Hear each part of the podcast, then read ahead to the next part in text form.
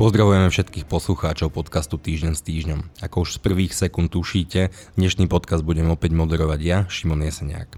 Eugen Korda je momentálne doma a je pozitívny na COVID-19, avšak našťastie má ľahký priebeh, takže ho týmto pozdravujeme a prajeme skoré uzdravenie a skorý návrat za moderátorskú stoličku. Dnes je tu so mnou aj Marina Galisova, Tomáš Zálešák, Štefan Hríb, Martin Mojžiš a Juraj Petrovič. Už je tomu niekoľko týždňov, čo strana Sloboda a Solidarita vypovedala koaličnú zmluvu. Ich ministri plánujú odstúpiť zo svojich stoličiek 1. september alebo 2. september, čím by ukončili definitívne svoje pôsobenie vlády. To, ako to dopadne, ešte nevieme, avšak dejú sa určité pohyby. Boris Kollár verbuje ako na drafte NHL a vyzerá to tak, že svoj poslanecký klub rozšíri aj o fašistických poslancov. Je to veľmi, veľmi možné. Svoj klub má rozšíriť aj o Jana Kroškláka, potenciálne Romanu Tabak. Katarína Hatráková sa vyjadrila, že do klubu nevstúpi, keďže je členkou Kresťanskej únie. Števo, vyzerá to tak, že Boris Kollár úspeje vo verbovaní nových poslancov a tým zabezpečí vládnej koalície možnosť dovládnuť trojkoalície s menšinovou vládou? Možno to tak na prvý pohľad vyzerá, ale určite to ešte nie je rozhodnuté. A to z dvoch dôvodov. Tí poslanci, ako sú Taraba, Kufovci a ďalší, sú predsa len hodnotovo vnútorne iní ľudia ako kdokoľvek z tejto koalície a nie je to pre nich úplne ľahký manéver pri všetkej oportunnosti a tak, že by zrazu boli súčasťou nejakého demokratického spektra. Myslím, že im to ešte úplne nie je jasné, že by to mali urobiť, a to aj vtedy, ak za to dostanú všelijaké výhody, tak ako dostali výhody poslanci HZDS, keď začali zrazu zo dňa na deň, z noci na noc podporovať Zurindovú vládu. Ale to je len jeden problém, samotná povaha týchto poslancov. Druhý problém je, že v samotnej tej trojkoalícii, teda medzi poslancami OĽaNO a Za ľudí najmä, sú ľudia a poslanci, ktorí by s týmto nesúhlasili. Čiže ak by aj Matovič s Kollárom presvedčili nejakých fašistov, že poďte s nami, potrebujeme 5, 6, neviem, toľko x hlasov, a podarilo by sa im to, tak z toho, čo o tom viem, tak viem, že od podobných 5, 6, 8 hlasov by v tej chvíli mohli prísť, čiže by to neriešilo a nedelilo a nenásobilo ten nákup, iba by si zhoršili meno. Čiže stále je možné, že na konci leta sa stane to, že si Matovič spočíta, že tak máme toľko a toľko hlasov, nestačí to na väčšinu, a teda jediná šanca bude, že Matovič odíde z vlády, a asi aj za podmienky, že ale aj Sulík musí odísť z vlády. Čiže dnes sa zdá také, ako na prvý pohľad, keď človek sleduje médiá, tak sa zdá, že tak vlastne to už je skoro rozhodnuté, vlastne to bude menšinová vláda s podporou fašistov. A ja tvrdím, ale to je z informácií, ktoré o tom mám, všelijakých zákulisných, že skôr je to v tejto chvíli tak, to neznamená, že to nemusí zmeniť, ale že skôr je to v tejto chvíli tak, a čo je úplne prekvapujúce z očí voči médiám, že Matovič príde o svoj post. A keďže máš zákulisné informácie, tak predpokladám, že si komunikoval s poslancami napríklad Za ľudí, teda hovoríme o Jane Žitňanskej, Jurajovi Šolígovi, možno o nejakom liberálnom krídle OĽaNO. Teda hovoríš, predpokladám, o poslancoch Za ľudí, že by cúvli v tom prípade, a o poslancoch OĽaNO. Správne? Nie, ja som sa s týmito poslancami nerozprával. Skôr si myslím, že ten problém nastane v samotnom OĽaNO. Čiže poslanci OĽaNO by mohli teda vycúvať z tejto koalície a nepodporovať ju. Niektorí. Okay, Tomáš? Ja stále dúfam, teda neprajem si, aby došlo k menšinovej vláde s podporou fašizoidných elementov. V každom prípade k tomu, čo Števo povedal, dodám poznámku, že také tie známky otvárania sa Sme rodina voči istým subjektom od inokadiaľ sú známkou, obávam sa, dlhodobejšieho trendu. Tendencie, keď sa to, čo bolo pôvodne na okrajoch politického spektra považované za extrém, tlačí vleklým postupným spôsobom do mainstreamu. Dodám len, že nejde len o ultrapravicové elementy, čo sa niekedy jednostranne zdôrazňuje. Vidím v tom polarizáciu politickej scény obojstrannú, aj keď nie v každom okamihu je tu obojstrannosť vidieť. Tým samozrejme sa otvára samostatná téma, ktorá by si možno zaslúžila samostatnú diskusiu a pozorné štúdium o tom inokedy. Iba jednu poznámku k tomu, že ja som naschvál nehovoril o Sme rodina, lebo to nepovažujem za, toto zoskupenie nepovažujem za stranu hodnú nejakých veľkých diskusí o tom, že akú majú oni orientáciu a tak. Ale zase treba povedať, že Sme rodina dlhodobo je taká, že mali tu prijatie Lepenovej na tom nejakom kongrese, alebo čo to tu mali. Samotný Boris Kollár vystúpil na Salviniho mítingu v Taliansku a to bol nielen Salviniho, ale podobných síl. Čiže nemám žiadnu ilúziu o Sme rodina, že by boli nejak veľmi iní ako Tarabovci, však napokon samotný Kollár hovorí, však oni sú len takí tvrdí kresťania, myslí tým v skutočnosti, že správni kresťania, nie že tvrdý v zmysle nepriateľný, ale že taký, že zásadový. No tak ak takto vníma predseda Sme rodina kresťanstvo, respektíve Tarabovcov a Kufovcov, tak to nehovorí nič o Tarabovcov a Kufovcoch, ale to hovorí o tom, že aké je Sme rodina a je presne také, ako hovorí Tomáš, že to nie sú že prvky, ale pre Sme rodina je skôr vlastný taký pohľad na svet, aký majú Tarabovci, než by to bolo naopak. Juraj Petrovič? Mikrofón si zapni. Števo povedal v podstate to, čo som chcel povedať ja, že teda nemôžno mať ilúzie o Sme rodina, pretože Boris Kollár ako naozaj to, čo povedal, že to nie sú fašisti, len nejakí tvrdí kresťania, to je ako dosť akože závažné tvrdenie, lebo ukazuje, že on nemá skutočne žiadne morálne zábrany akýmkoľvek smerom a tam sa dá očakávať, že on v zásade v snahe udržať sa v parlamente pri tých percentách, ktoré má teraz, urobí prakticky čokoľvek. To znamená, že je možné aj to, že bude pomáhať či už odchodu Igora Matoviča z vlády, alebo naopak bude pomáhať podpore menšinovej vlády s Igorom Matovičom. Čo sa týka Igora Matoviča, ja si myslím, že on nie je schopný dobrovoľne odísť z funkcie a tým dobrovoľne myslím, že by ho kdokoľvek presvedčil, že Igor, počúvaj ma, tie čísla sú zlé a jednoducho nie je to dobré a nevychádza nám to a musíš odísť, však Sulík odíde tiež a tak ďalej. Ja som hlboko presvedčený, že tam bude musieť dôjsť k brutálnemu nátlaku, aby Igor Matovič sa zbalil a odišiel z ministerstva financí. Čo je to brutálny nátlak? Ja neviem, proste naozaj nejakou hrozbou proste úplného rozpadu OĽaNO, alebo odchodu väčšiny poslaneckého klubu, alebo proste nejakých takýchto vecí, ktoré by skutočne mohli, alebo pádu vlády, predčasných volieb, lebo ja si nemyslím, že Igor Matovič chce predčasné voľby, ale neviem si predstaviť inak, že by on dobrovoľne odišiel z funkcie. Martin?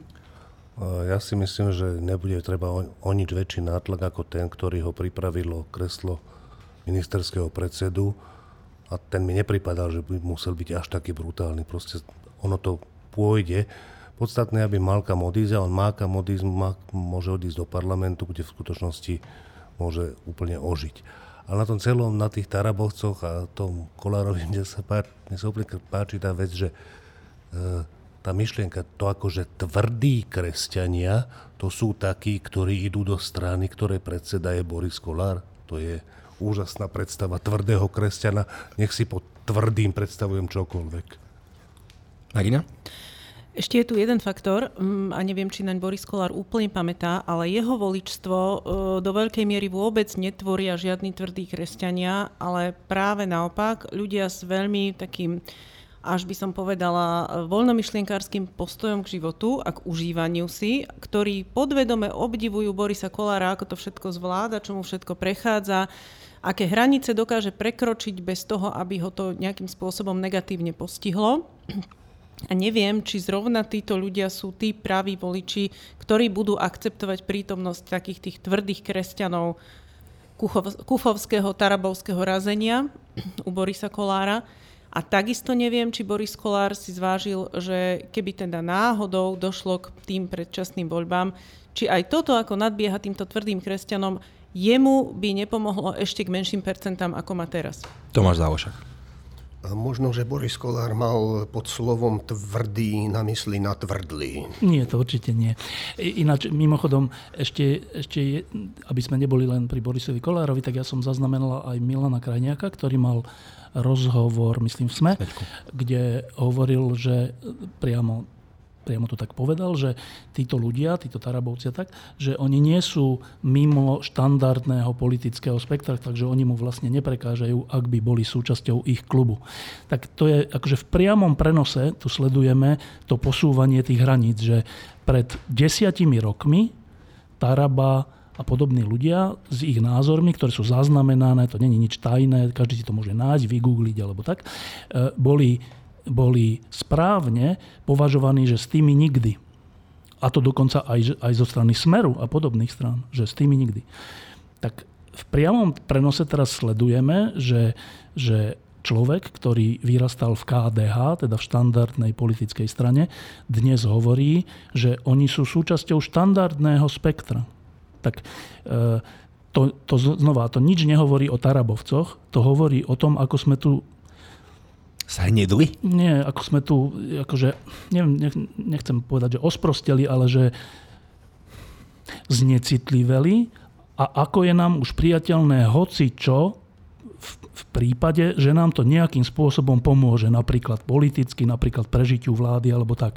Opakujem, pred 10 rokmi aj tu na Slovensku, ktoré je často považované, že my sme takí zaostali a tak aj tu bolo jasné, kto je kto v tomto zmysle, že fašisti a nefašisti. Tak dnes sme už tak ďaleko, že bývalý spolupracovník ministra vnútra Vladimíra Pálka a priateľ Františka Mikloška a ďalších ľudí, bývalý človek ODM, občiansko-demokratickej mládeže, dnes hovorí, že Tarabovci sú fajn, sú OK. Tak to je vysvedčenie o Slovensku, ku ktorému sa asi nedá už nič dodať. Martin? Ja z tých troch, Taraba, Kuffa, nepoznám ani jednoho, ale so Štefanom Kuffom som sa minimálne raz rozprával, minimálne raz telefonoval a raz som bol na nejakom jeho mítingu sa pozrieť a moje úplne hlboké presvedčenie, podľa mňa nezmeniteľné je, že Štefan Kuffa nie len, že je mimo štandardného politického spektra, on je mimo štandardného čohokoľvek. A je to človek, ktorý, keby to nebolo také hrozivé, čo on je, tak on je úžasne zábavný človek v zmysle, že týpek? Neviem, že postavička? Týpek. Ešte viac, akože, že aké sú až hranice druhu homo sapiens? Že čo je tento druh schopný vypustiť z úst, myslieť si, tváriť sa pri tom a tak ďalej. Akože on je veľmi zábavná postava, ale zároveň veľmi desivá postava. Ja si pamätám presne volebnú noc v roku 2016. Pamätám si to zdesenie celého Slovenska vtedy, keď sme sa dozvedeli, že ľudová strana Naše Slovensko, teda fašisti, prekročili bránu parlamentu. Následne si pamätám, a to bolo nedávno virálne video Igora Matoviča, ktorý hovoril o tom, že on Kotlebovi a fašistom v živote ruku nepodá. 6 rokov prestrih, zrazu poslanec Belusky je podľa Igora Matoviča jeden z 10 najinteligentnejších poslancov Národnej rady. To sa nám ako stalo a hnedne slovenská politika, Martin? Prepáč, skáčem toto. Ja si nemyslím, že slovenská politika sa fašizuje alebo tak. To sa stalo, to sa nie, že nám stalo, to sa stane ľuďom, pre ktorých je dôležitejšia ich funkcia, pozícia, percentá, budúca moc, než to, čo si o niečom myslia. Čiže to je obrovské pokušenie, keď je človek vo vláde, keď je ministrom alebo poslancom, tak je obrovské pokušenie, keďže pre toho človeka je tá pozícia viac než čokoľvek, čo v živote dosiahol, no tak vidina straty tej pozície je skoro až vidina straty nejakej sebaúcty. A človek pre to, aby mal pocit zo seba, že aký som fajn, urobí strašne veľa, napríklad poprie svoje hodnoty, svoje to, čo hovoril pred rokom 10. Ja si nemyslím, že Igor Matovič zmenil názor na fašistov. On len chce ďalej byť ministrom financií. A to je pre neho dôležitejšie, než to, čo si myslí o fašistoch. On si stále myslí, že fašisti sú zlí, ale je to menej dôležité, než to, aby sa zachoval ako minister financií. To sa nám stalo zovšeobecňovať to na akože celé Slovensko, že celé Slovensko je teraz fašistické. To si nemyslím. To je vizitka a vysvedčenie konkrétnych ľudí, ktorí takto, ani nie, že menia názory, ale kašľú na svoje názory. Nezovšeobecňoval by som to zatiaľ na Slovensko, hoci na Slovensko ako také, na verejnú mienku a na to, čo si myslíme, to môže mať naozaj zhubný vplyv. Ale nie je podobné správanie sa, že ak kolaborujem s fašistami, ak som otvorený vládnuť a byť ministrom vo vláde, ktorá budeš vysieť na šnúrkách fašistických, tak to asi o niečom svedčí. Ja rozumiem tomu, čo hovorí, že je pre nich podstatné zachovať si funkcie, ale nie je to priama kolaborácia s fašistami?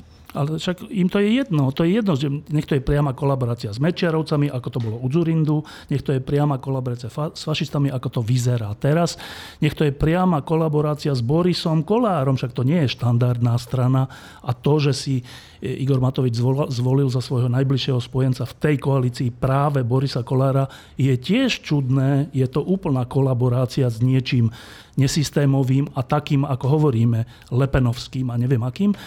Čiže zamýšľať sa nad tým, že teraz to urobil s fašistami, no áno, je to také, že horšie to znie, ale takýchto kolaborácií je tu už viac a stále za tým je ten istý motív. Chcem byť niečo a preto popriem to, čo si myslím. Marina. Ono je to tak, že na Slovensku vždy istá časť verejnosti chce, potrebuje a bude voliť také tie populistické a hrubé a strany, ktoré sú proste absolútne nehodnotové, ale zároveň oslovujú nejaké takéto nízke púdy. No a keď momentálne také tie strany sú k máni a sú to zhodou okolností aj fašisti, alebo kvázi fašisti, alebo takmer fašisti, tak prečo by taký Igor Matovič s nimi nespolupracoval? A to, čo hovoril Štefan, je pravda podľa mňa a nazvala by som to nie, že hnedneme, ako si povedal ty, ale že rozšírili sa hranice slovenského oportunizmu. A niektorí oportunisti sú úplne nezakrytí. Ja si k takým by som počítala Borisa Kollára, lebo on úplne bez pardónu povie čokoľvek dnes, čokoľvek zajtra a bude tvrdiť, že však to je úplne v poriadku. On sa k svojmu oportunizmu hrdo hlási. No a potom sú takí oportunisti ako Igor Matovič, ktorého to chytí, až keď má funkciu. Juraj? No, ja si myslím, že treba trošku rozlišovať. Ja beriem to, že áno, Dzurindová vláda spolupracovala s poslancami HZDS, ale poslanci HZDS nerozprávali o tom, že sa o holokaust nestal a že proste tieto veci sa nediali a že sú to len rozprávky. Takže ja si myslím, že tam treba urobiť trošku čiaru. Jedna vec je oportunizmus politický, ktorý sa nám môže nepáčiť a nepáči sa, to je úplne v poriadku. A druhá vec je spolupráca s ľuďmi, ktorí otvorene vyhlasujú, že holokaust sa nestal, a že vlastne tu treba ako čistú rasu a proste podobné veci. Ja musím povedať, že toto je vývoj, ktorý je z môjho pohľadu veľmi nebezpečný, pretože skutočne po 70 rokoch vracia na scénu subjekty, ktoré takéto veci verejne hlásajú a nič sa im za to v podstate nedieje. Zopár ľudí bolo odsudených, to sme si všetci zatlieskali, že hurá, aspoň to, ale v konečnom dôsledku práve ľudia ako Boris Kollár, ktorí rozprávajú o tom, že to nie sú fašisti a len v úvodzovkách tvrdí katolíci, robia tých fašistov sa lonfej. A je to nebezpečné. Je to nebezpečnejšie, ako možno chceme vidieť. A podľa mňa je potrebné o tom veľmi jasne hovoriť a je potrebné proti tomu nejakým spôsobom pôsobiť, pretože toto tú spoločnosť posúva skutočne smerom k tomu, že veci, ktoré ešte pred pár rokmi boli nepredstaviteľné, aj to, čo hovoril Štefan, že proste nejaký Taraba bol úplný extrém, hej, to bolo niečo proste, na čom sa možno dalo zasmiať, alebo ja neviem, nejaký Štefan Kuffa, že je to zábavné, no z môjho pohľadu to prestalo byť zábavné v momente, keď títo fanatici a títo šialenci si našli výťahy, vďaka ktorým sedia v parlamente, vďaka ktorým majú priamy vplyv na fungovanie vlády, a vďaka ktorým proste majú pocit, že teraz ešte budú mať viacej moci a viacej vplyvu, ako mali napríklad v situácii, keď Igor Matovič odchádzal z postu premiéra. Ja si myslím, že tá situácia iná je horšia, pretože ten parlament vyzerá inak, ako vyzeral v čase, kedy Igora Matoviča dávali dole z postu premiéra. A vtedy to bolo jednoduchšie, pretože vtedy predsa len ešte existovalo niečo ako Za ľudí, čo už dnes v podstate neexistuje. Takže myslím, že tá situácia je rozdielna a je horšia. Proste bohužiaľ mám z toho väčšie obavy, ako som mal pred nejakým rokom. Štefan a potom Tomáš. Iba jednu poznámku k tomu. Ja som teraz čítal všelijaké texty aj z tej takej konzervatívnejšej strany slovenských médií. A to je úplne zaujímavé, že oni tam píšu, že vlastne teraz, keď Matovič zháňa nejakú väčšinu, tak akože liberálno-progresívna časť, alebo no proste tieto nálepky médií, bude teraz hovoriť, že Matovič chce vládnuť s fašistami, a však to je úplná blbosť, hovoria. A teraz som čítal ďalší riadok, že teda prečo je to blbosť, a to tam už není.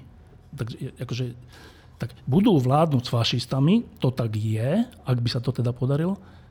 A na to priaznivci toho, aby to bola konzervatívnejšia vláda a aby liberáli z SAS odtiaľ asi odišli, tak na to oni hovoria, a to teraz nehovorím o nejakých extrémnych novinároch, ale o tých akože takých tých umiernených, že konzervatívnych, že no ale to je úplne zjednodušenie, keď to teraz niekto bude nazývať, že Matovič chce vládnuť s fašistami. Tak to len hovorím na psychológiu, že tu je úplne zaujímavý jav na pozorovanie, že človek vidí, že fašisti sa stretnú s Matovičom, on na to konto zmení zákon o tých rodinných tých veciach, ten daňový bonus a všeličo, on to zmení rasovým spôsobom.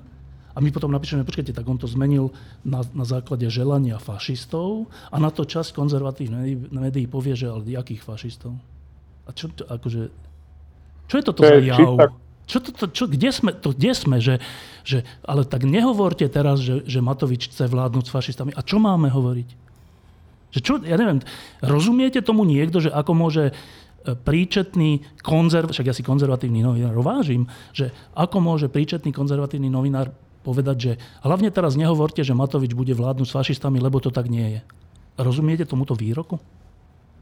Ja tomu rozumiem, že do toho skočím. To je normálna kognitívna dizonancia. Oni proste sú ochotní a pripravení ignorovať určité fakty len preto, aby svoju agendu dokázali presadiť v rámci slovenskej politiky.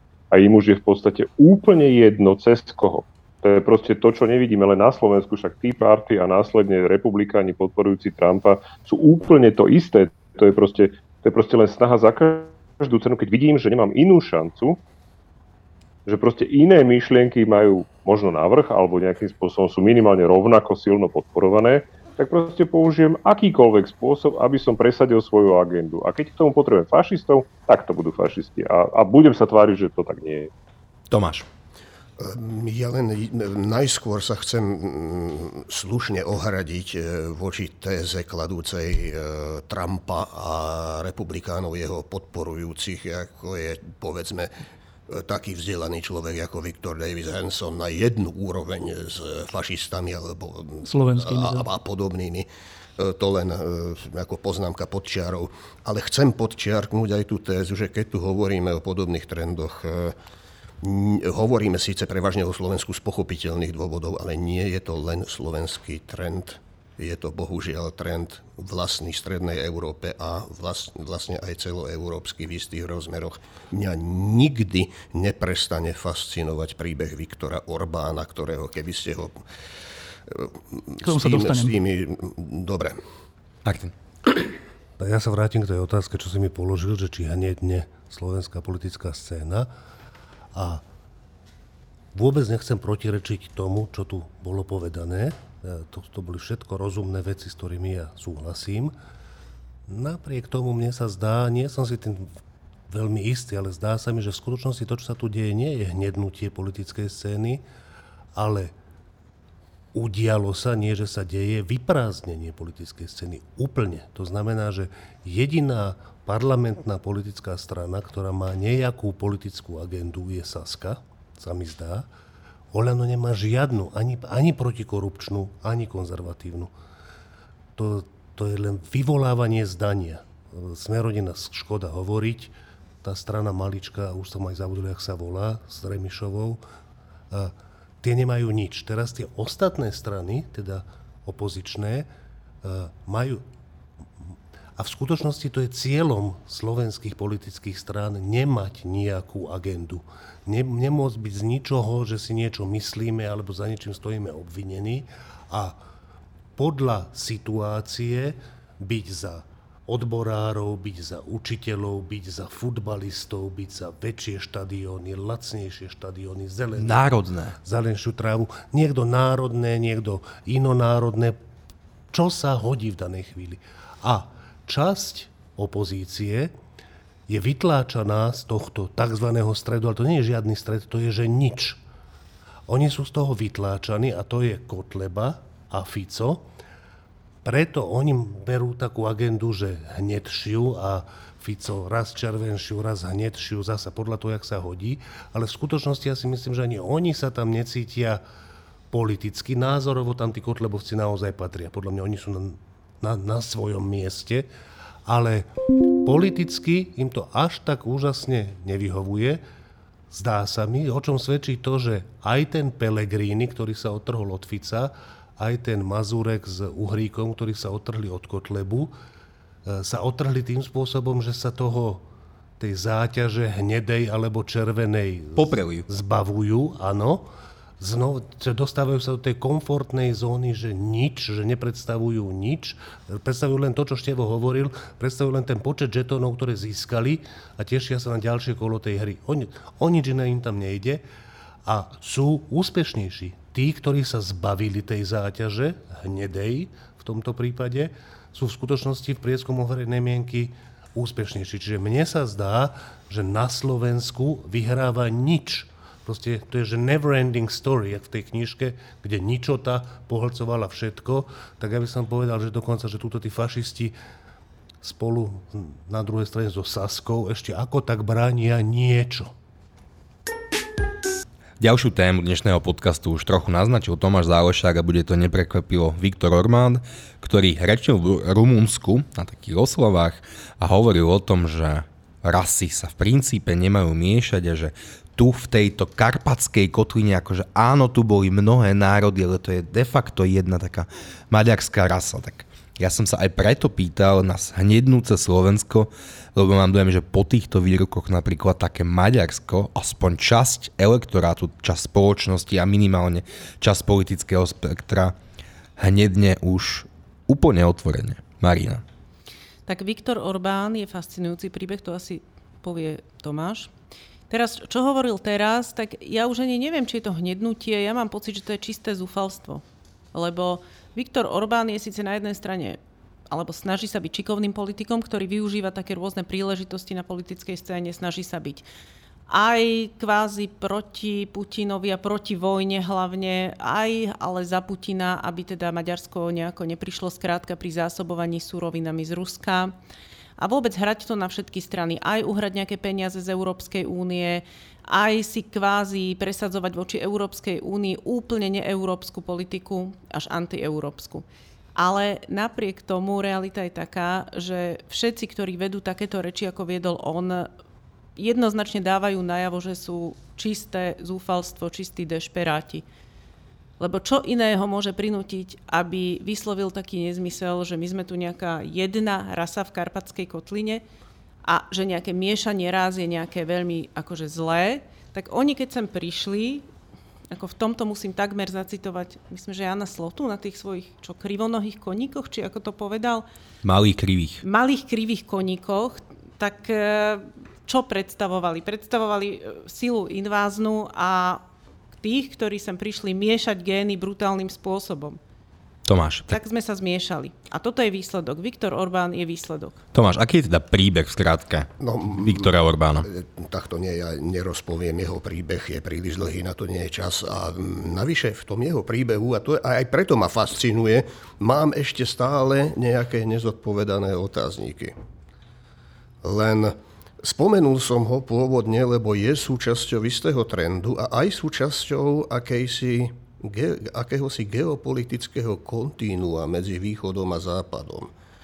A to spôsobom, ktorý je veľmi znepokojivý. Nie len, že Orbán už tradične spochybňuje existenciu, stav hraníc národných štátov v Strednej Európe, ešte plus k ostatným veciam, ktoré už porozprával a urobil, ešte pridal túto otvorene rasistickú rétoriku.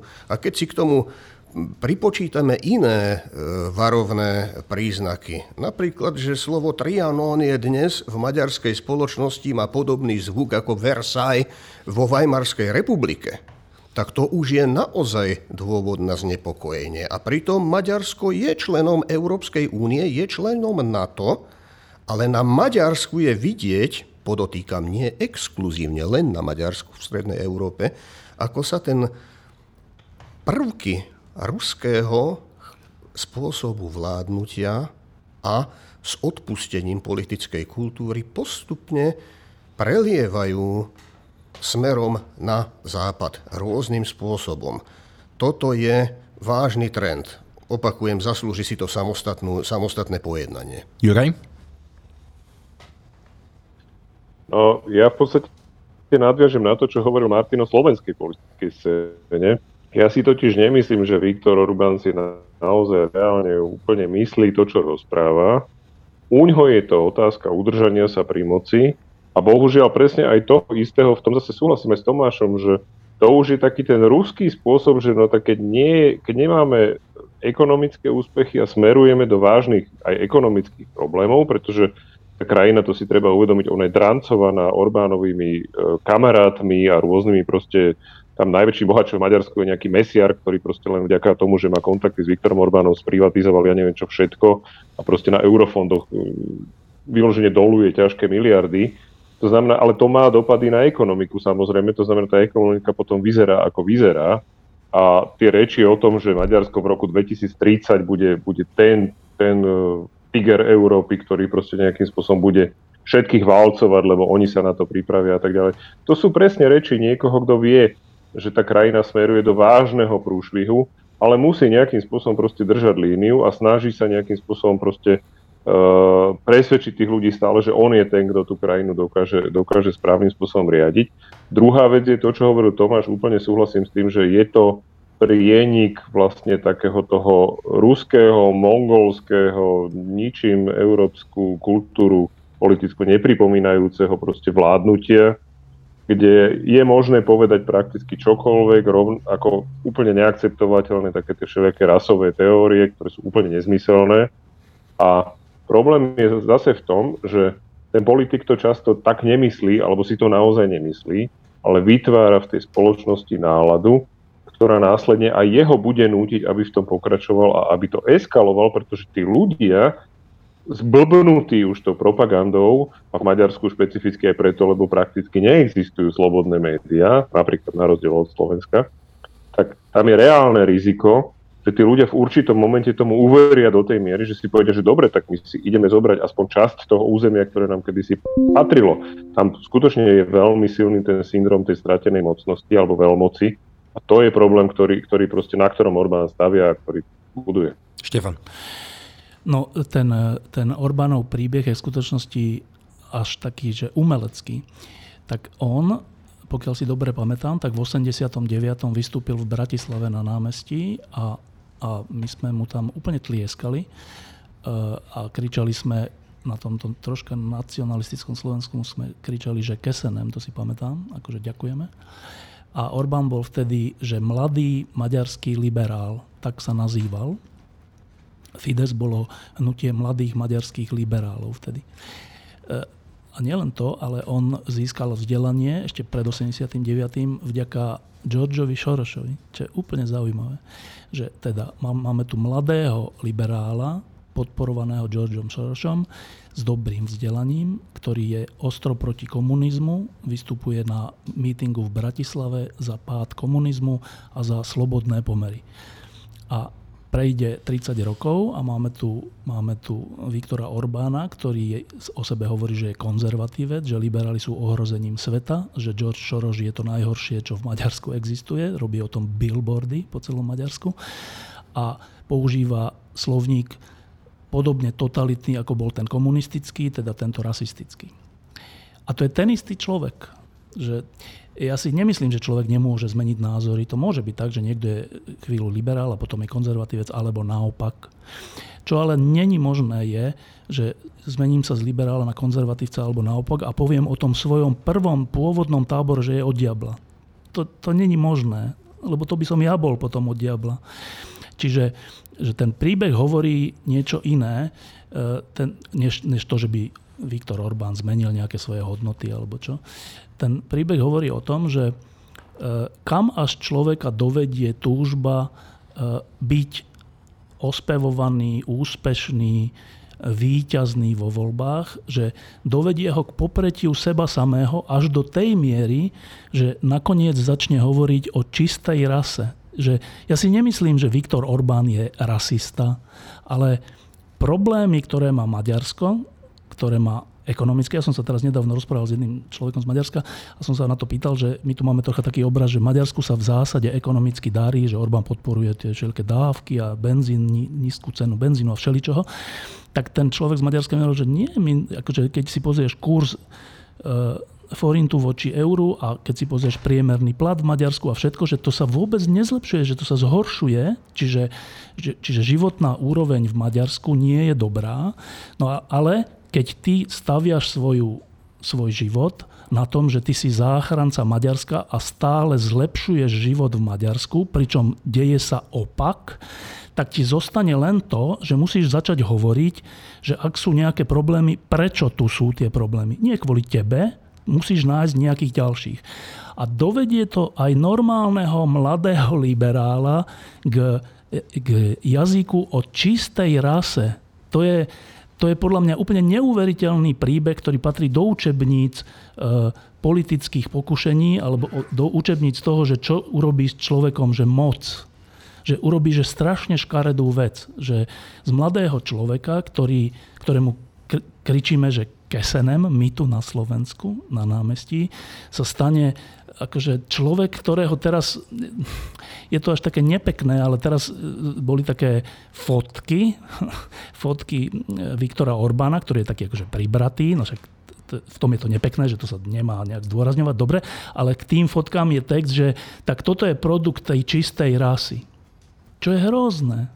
Ale to sú vtipy, ktoré si teraz Orbán zaslúžil, ten mladý chalan z námestia SMP, týmto šialeným posunom, ktorý je znova, tak ako na Slovensku, podľa mňa, motivovaný nie tým, že by si to naozaj myslel, ale tým, že je nútený povzbudzovať to najhoršie v nás ľuďoch, v nás voličoch, v nás Maďaroch, v nás Slovákoch, aby prekryl problémy, ktoré on sám spôsobuje. Že podľa mňa je to, že úplne smutný príbeh a mne je v skutočnosti Orbána, že dosť ľúto.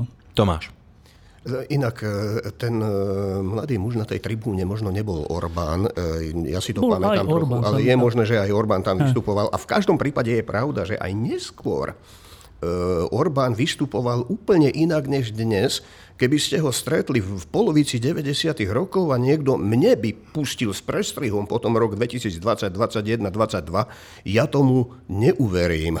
A je omyl navyše považovať orbánovskú politiku za konzervatívnu politiku, najmä s jej zahranično-politickým vyznením, pretože to je bytostne revizionistická politika s veľmi nebezpečným potenciálnym dopadom na medzinárodné vzťahy v strednej Európe. No, o tom. Martin.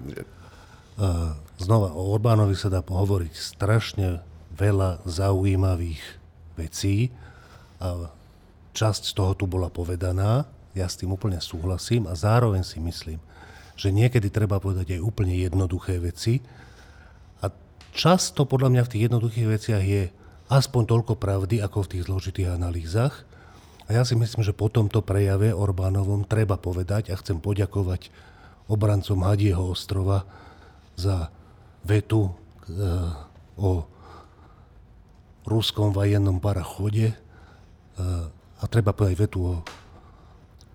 Tí obrancovia ukrajinskí voviedli do európskeho slovníka vynikajúce ruské slovo, ktoré doteraz bolo tabuizované. Ja si myslím, že proste pri tejto diskusii sa musí povedať aj to, že Viktor Orbán je chuj. Ešte k tomu iba dodám napriek zvučke, že... A to je zaujímavá vec, že je to už tak ďaleko s Orbánom, že jeho poradkyňa, významná poradkyňa, na protest proti tomuto vyjadreniu odišla. Že to je...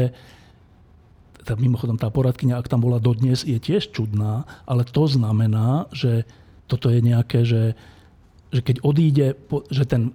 Že možno, že my sme už taký tiež uvarená žaba, že zdá sa nám to, že no tak zase blbosti trepe. No ale keď je to už také, že jeho najbližšia poradkyňa odíde, tak asi to už nebudú len blbosti, ale už je tu niečo veľmi nebezpečné. Uplynulé dni sa stali ešte dve veci, ktoré považujeme za dôležité. Prvým je, že Rusko zaradilo Slovensko na zoznam nepriateľských krajín, čím sa Slovensko po pomerne dlhej dobe dostalo na pomerne sympatický zoznam krajín a pomerne exkluzívny. A stala sa ešte jedna vec a Ukrajina tiež vydala zoznam nepriateľských osôb voči Ukrajine a na zozname týchto osôb sa dostal napríklad Robert Fico, Marie Le Pen a ďalší. Zachytili ste to, Marina? Áno, veľmi ma to potešilo, že sme na zozname nepriateľských krajín Ruska. Ja som o tom písala k nám na web, taký komentár, zhrniem. Vždy, keď sme boli na zozname priateľov Ruska alebo priateľov Sovietskeho zväzu, tak sa nám darilo úplne príšerne a boli sme úplne, ani nepoviem, že kde. Teraz, keď sme na zozname nepriateľov Ruska, tak je to úplne super. To, že tam sme, si Rusko všimlo samozrejme už dávnejšie, teraz ten zoznam aktualizovalo, tak sme sa tam ocitli aj oficiálne.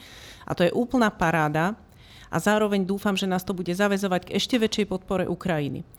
A je tu ešte taká vec, že Ukrajina, keď robila zoznam osobností, ktoré sú voči nej nepriateľské a priateľské voči Rusku, tak zo Slovenska tam zaradila Roberta Fica. Super voľba, ale pýtam sa, kde sú ostatní? Kde je chudák súdruh Blaha? Alebo súdruh Čarnogurský Jan? Alebo kde sa nachádzajú takí ľudia akože Uhrík, Mazurek... Kotleba, jasné, ten už toho si už nevšimne skoro nikto, dobre, ale kde sú všetci títo a kde sú tí proruskí trolovia, čo tu verne trolia po internete pod rôznymi nikmi? Ten zoznam by mal byť strašne, strašne dlhý. Juraj? No ja si myslím, že to, že ti tam zrovna Robert Fico je fajn aj preto, lebo to ukazuje, že z neho sa skutočne stal už akože úplný pária akože zahraničnej politiky, že je to dôležité aj povedzme z pohľadu ďalších volieb, pretože to, že je Robert Fico už skutočne považovaný za rovnakého extrémistu ako proste podobní ľudia v celej Európe, svedčí o tom, že on aj keby sa chcel nejak vrátiť do nejak politiky bez ohľadu na to, ako dopadne to trestné stíhanie, ktoré stále prebieha, tak v zásade už nemá šancu, nikto sa s ním v podstate baviť nebude chcieť. Takže ja si myslím, že je to v poriadku. Ja si myslím, že na druhej strane je pochopiteľné, že na tom zozname nie je teraz 200 ľudí len zo Slovenska, lebo myslím si, že to je taký výberový zoznam, kde sú proste niektorí ľudia, ktorých najviac možno aj Ukrajina eviduje, ako je to predsa len bývalý predseda vlády a tak ďalej. Nejaký, ja neviem, Blaha, alebo kto proste, to je človek, ktorý už ani len na Facebooku neexistuje, takže v podstate vôbec neexistuje. Chvála Bohu. Takže ako to, že sme na zozname nepriateľských krajín Ruska, by som v prvom rade opakoval každému, kto prosí prezidenta Putina, aby nás prišiel oslobodiť, pretože sú tu ľudia na Slovensku, ktorí toto rozprávajú. A teda v tom momente by som sa opýtal možno už aj naozaj orgánov činných v trestnom konaní, že či to nehraničí s nejakou vlastizradou, pretože vyzývať vlastne prezidenta nepriateľskej krajiny, aby oslobodil tú krajinu, je podľa mňa v podstate zradou tej vlasti. A na záver ešte jedna aktualita, ktorá len potvrdzuje slová napríklad Štefana Hríba, ktorý povedal, že s nednúcim Slovenskom to nemusí byť až tak zlé. Vládna koalícia sa svrkla o jedného poslanca, minimálne oficiálne. Juraj Krúpa je poslancom, teda dnes už ex-poslancom OĽaNO, ktorý ako jediný z poslaneckého klubu odmietol kolaboráciu s fašistami a už pred niekoľkými týždňami, či dokonca mesiacmi, odmietol hlasovať za atomovú bombu pomoci rodinám. Juraj Krúpa, poslanec Národnej rady Slovenskej republiky, napísal tento status. Nebolo to jednoduché, ale po dôkladnom zvážení a zdravej úvahe som sa rozhodol opustiť poslanecký klub OĽaNO. Verím, že pre väčšinu mojich priaznivcov to bude síce letné prekvapenie, ale nie šok. V živote politika, rovnako ako v živote človeka, nastane chvíľa, keď sa musí rozhodnúť ako ďalej. posledné týždne slovenskej politiky priniesli okamihy, s ktorými sa ako občan a politik vyznávajúci demokratické a liberálne hodnoty nemôžem stotožniť. Zistil som, že OĽaNO v roku 2022 už nie je hnutím ako v roku 2020. Za niečo viac ako 2 roky pri kormidle vládnej moci urobilo toľko hodnotových obratov, že sa v spätnom zrkadle spreneverilo tým zásadám, z ktorých vzýšlo a prečo mu tak veľa ľudí dalo dôveru vo voľbách.